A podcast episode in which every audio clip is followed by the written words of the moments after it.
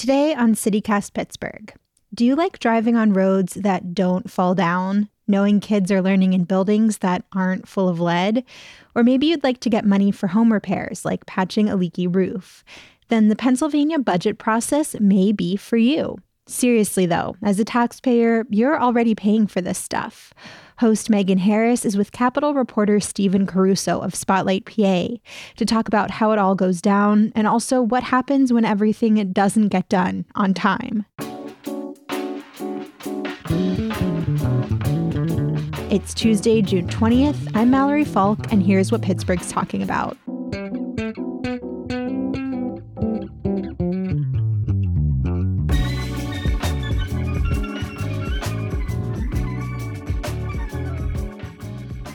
So we're just about two weeks out from the state budget deadline. I know a lot is new this year. We've got a new governor, uh, and the Democrats have a majority in the House for the first time in ages.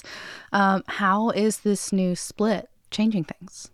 It's changing kind of everything. Uh, in the past, I think it was very easy to get used to a dynamic of Governor Tom Wolf would just ask for things from Republicans who control the General Assembly, and you'd be like, oh, he's going to try and uh, get something that he wants, and he'd get some of it for the most part. You know, he, he wouldn't get his wildest dreams. And now, I think even very experienced capital watchers, you know, the, the people I talk to are just kind of like shrugging their shoulders and like, how do you think this is going to go? So everything's up in the air, and uh, we love chaos, you know? what do you think is the wildest part of Pennsylvania's budget process? Because it works differently here than it does in other places. I would say the wildest part is there there's the budget. There's the budget proper. There's the numbers, and the numbers are very important. I'm not I'm not downplaying. You know that that's our tax dollars being put to education and and uh, you know uh, Medicaid and and transportation and state police. All but the things. All the things. So I don't want to downplay that. But the wildest part, if you have to ask my personal opinion, is there are these bills that have to be passed every year along with the actual spending numbers. They're called the code bills, but all that really matters is like these bills just become a omnibus dumping ground for all the tiny little side deals that you need to convince 102 House lawmakers and 26 senators to vote for this budget well and get the governor's signature. So they just become this like crazy place where like there's all sorts of weird things. Like Pittsburgh has uh, the scooters because of a code bill from I believe two years ago, where it's just right. like you you get you get the language, you start looking through it, it's just full of surprises. Like, oh, Pittsburgh's going to have scooters now because they put it into a code bill saying a city of the second class can have scooters. so, like, I mean, give me some more examples. Like, what are what else? Like, not necessarily from this year, but what are some weird ones? Yeah, well, we're not we're not going to know this year yet because all that stuff's tightly wrapped up. Uh, and though I asked everyone to leak, no one's leaking that sort of stuff yet. But uh, I mean, in the past, we've seen uh, the approval of the name, image, and likeness for uh, college athletes in Pennsylvania, like like the authorization for them to go get deals. Right. I didn't know that was part of the budget process that we got that. Yeah, no, it was just stuck in at the last minute. Uh, we saw a um, a, a, preemption on cities passing plastic bag bans temporarily. It, it, it wore off after I think a, a year or two, but like that was snuck into one of these code bills. Um, yeah, there, there, there, there's all sorts of things. I, I think I, one small one I never reported on entirely, but like one was like giving money to set up ATV trails in state parks. Like that was another thing that was just snuck in there. And that's what I mean by like it, it sometimes it can be big. Like, you know, I'm sure everyone in Pittsburgh all of a sudden noticed that they might trip over a bird scooter when they walk down into the, the street one day. But like spin, it's spin scooters here. sorry, sorry. Uh, but but also uh, you know, like sometimes just tiny little things. And like sometimes you can find a bill and you could be like, oh, okay, this was a proposal from someone. Other times it's just like out of nowhere. Like, I don't know exactly who asked for this, but I'm sure someone's very happy it's in there. So, Governor Shapiro, of course, presented this first draft budget in March. Um, what is in it? At least the stuff that we can like currently tell, right? Well, his his initial budget proposal called for uh, forty four point four billion dollars in spending. Uh, it called for about billion billion billion billion. And, and and if I'm I don't want to get too wonky on you guys, but I'll just say like that is that's like the spending that's coming out of like the state's like checking account, like the account that you and I like, like you know, imagine your main bank account you pay for most of your expenses. The state has lots of other bank accounts. So like it's not that we only are spending that much money every year, but this is all the spending that we regularly get to control. If that's an okay sidebar. So this this isn't even the fun money. This is just the normal money. I would say, if anything, this probably is the fun money. The normal money is all the money that's just going to like make sure that the roads are fixed and the you know wells are capped and and all sorts of weird little projects that nobody wants to think about regularly. What little bit I know about Pennsylvania spending is that we probably have too many bank accounts. Yeah, no, I think that's very fair. But but putting that all aside, our main bank account, the general fund. So this is where all the money that you pay in sales tax and income tax and corporations pay and, and in taxes all that goes in this thing called the general fund. And so Josh Shapiro proposed spending 44.4 billion, uh, and he proposed putting about a million, uh, uh, not a million, a billion new dollars in education because the state has about 12 to 13 billion dollars in sort of excess money right now and, and surplus and its rainy day fund um, that's built up over the last couple years because we got all this federal money that helped uh, replace some state revenue and also just you know the the feds put a bunch of money in everyone's pocket uh, during the pandemic and right. that led to increased spending so like the state co- collected a lot more tax revenue than was expected so so basically, like Shapiro proposed, like, okay, I'm going to spend some extra money on education to answer and the education funding lawsuit, and then I'm going to try and extend a few pandemic era state programs using this state money that exists.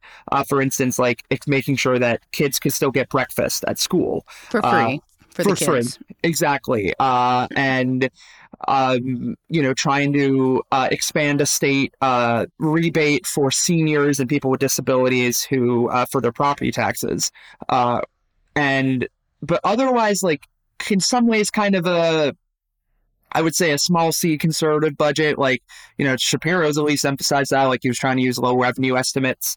Um, you know, I, I'd, I'd push back on it a little bit because, as I mentioned with those extra bank accounts, the budget also does suggest like trying to shift some money into those extra bank accounts, like say for the state police, which is a very big policy proposal of his. But yeah, because we've been paying for at least a portion of the state police with like taxes on our gas for a long time. Yes, which we're not supposed to do. We've uh, well, not not been supposed to do that for a long time. Uh, yeah, I mean, it's been happening for a while. I don't know if we're supposed to or not. I mean, but but yeah, it's been happening. I think the Shapiro administration has claimed you can find traces of it going back to the 1920s, which is hysterical to think about. The People's Model T funding was going to like an old mustachioed uh, highway cop, but I mean, uh, prohibition wasn't going to like secure itself, you know. Yeah, uh, very true, very true. Uh, without going on a rant about Gifford Pinchot, I'll just say that you know.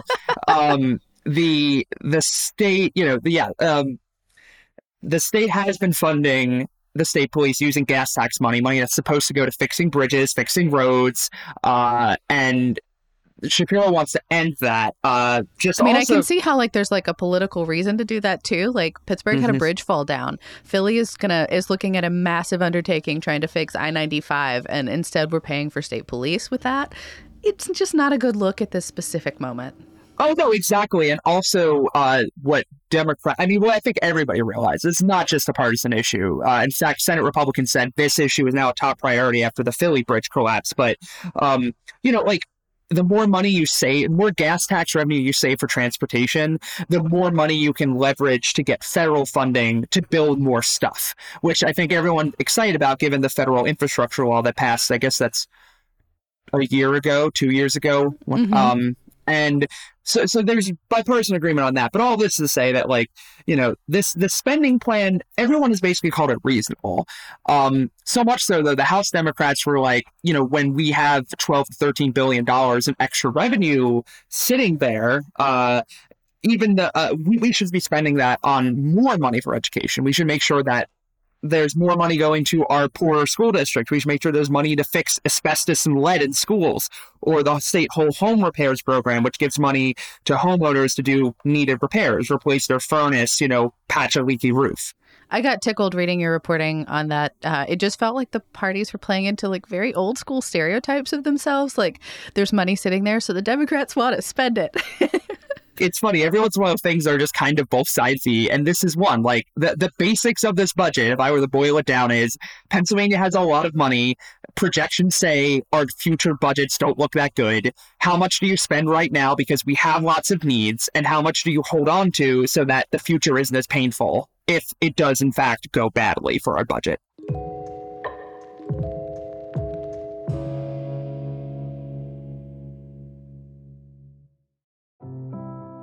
The show today is brought to you by an incredible local resource, AIDS Free Pittsburgh, and their pledge to end the HIV/AIDS epidemic in Allegheny County by 2030. If that is a cause that is close to your heart, make sure you're around for their biggest event of the summer, the sixth annual Too Hot for July. It is a party, but it is also a chance to get confidential HIV and STI testing for free, plus info on the incredible preventative medicines we have now to keep yins happy, healthy, and feeling your most confident out on the town. So come on out to Allegheny Commons East Park on Thursday, May 30th. Yes, July is in the name, but the event is in May. Don't get confused. May 30th from 4 to 10 p.m. There will be DJ sets, a health fair and marketplace, a ballroom inspired dance battle, cash bar, food trucks, and more. Plus, a performance by Tony Award winner Alex Newell, aka Unique from Glee. This is all thanks to TrueT Pittsburgh and so many folks doing the good work out here in the community. So do not miss out. Learn more at toohotforjuly.com. Well, and you mentioned this very, very briefly, but we don't really have a choice with the education piece. Like, there was a, a lengthy court case that uh, you probably spent more of your time on than you wanted to. Um, and now we know that our funding formula is considered unconstitutional. So we are required now to spend more money as a state on education. Um, the question is how much and in what way.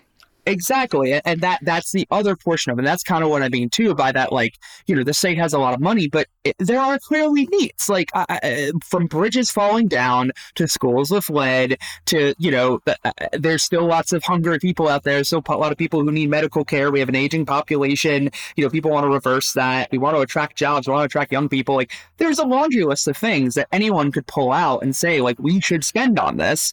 But there's also there's a lot of competing priorities and there's also the fact that most projections say that the state's going to have shortfalls in the future. So how do you juggle all of that? That's kind of the question of this budget and it's not that that's a unique question. Most people will tell you pennsylvania just has a structural deficit that like the way our taxes are set up we, we actually have a flat tax. Uh, everyone pays the same income tax in pennsylvania under the state right. constitution. Um, but we also have a sales tax which a lot of people hate yeah, no, and and we do, uh, you know, um, and so but all this say that like this the state just like it's just we have an aging population, we have a flat uh, income tax, and you know a shrinking population, an aging population, not shrinking, but the point is just like the numbers are hard to balance when you look at all the things we have to spend because the state has to give like has to pay for medical care for poor people. The state ha- like those are entitlements for a reason. We are federally required to pay for a lot of programs, and those expenses are are growing and our tax base is just sort of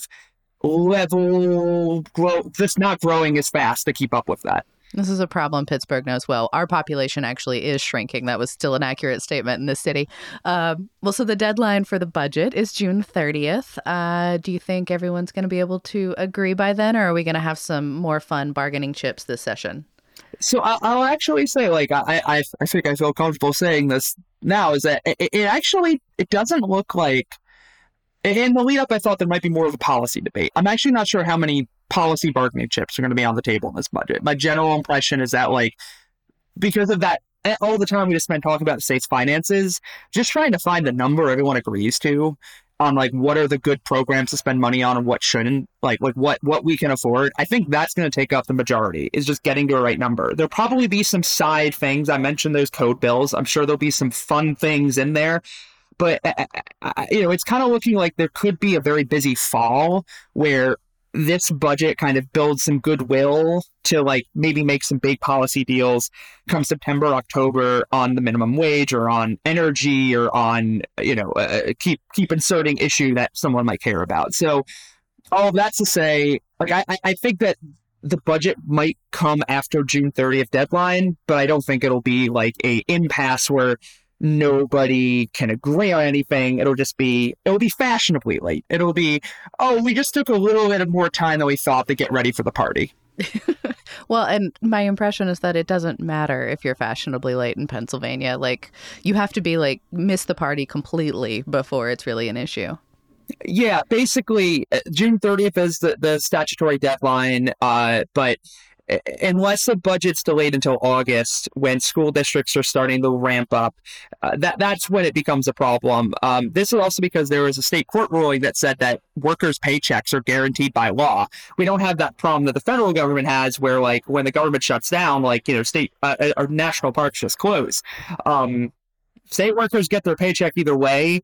And I actually had some people tell me they think that was bad for the capital because now it's like, oh, there's not a ticking clock really for, you know, as soon as it's over, you can have angry workers outside of the capital saying, I want a paycheck. But all that's to say, yeah, if you're a couple weeks late, uh, uh without, the budget was late last year and, and nobody you know, noticed a significant drop in their quality of life. Uh, so, you know, it, you have to get to August for then schools to be like, what's going on for domestic violence shelters to, you know, maybe start to have bad finances for libraries, for all of those social services that people might uh, use and not realize how big the state government is to them. Well, one reporter to another, what's a slightly missed deadline, you know? Don't tell my editors that. Stephen Caruso reports on the Capitol for Spotlight PA. Thank you for explaining it to us. Thank you for having me. Happy to do it.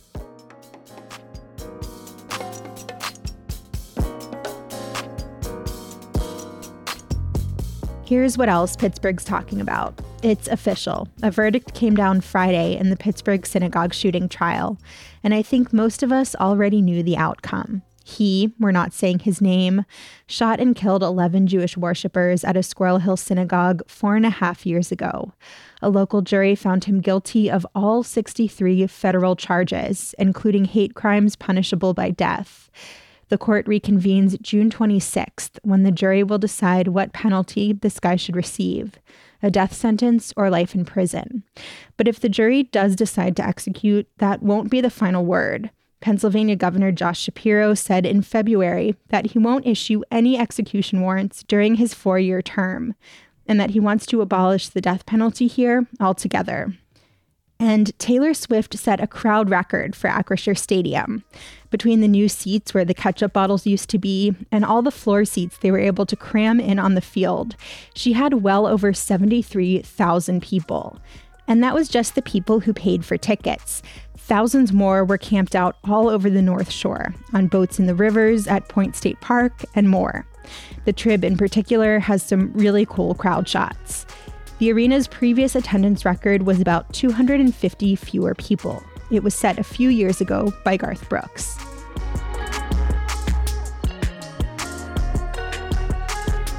That's all for today here on CityCast Pittsburgh. If you enjoyed the show, why not tell a friend, rate the show, leave us a review, and subscribe to our Hey Pittsburgh newsletter. We'll be back tomorrow morning with more news from around the city. See you then.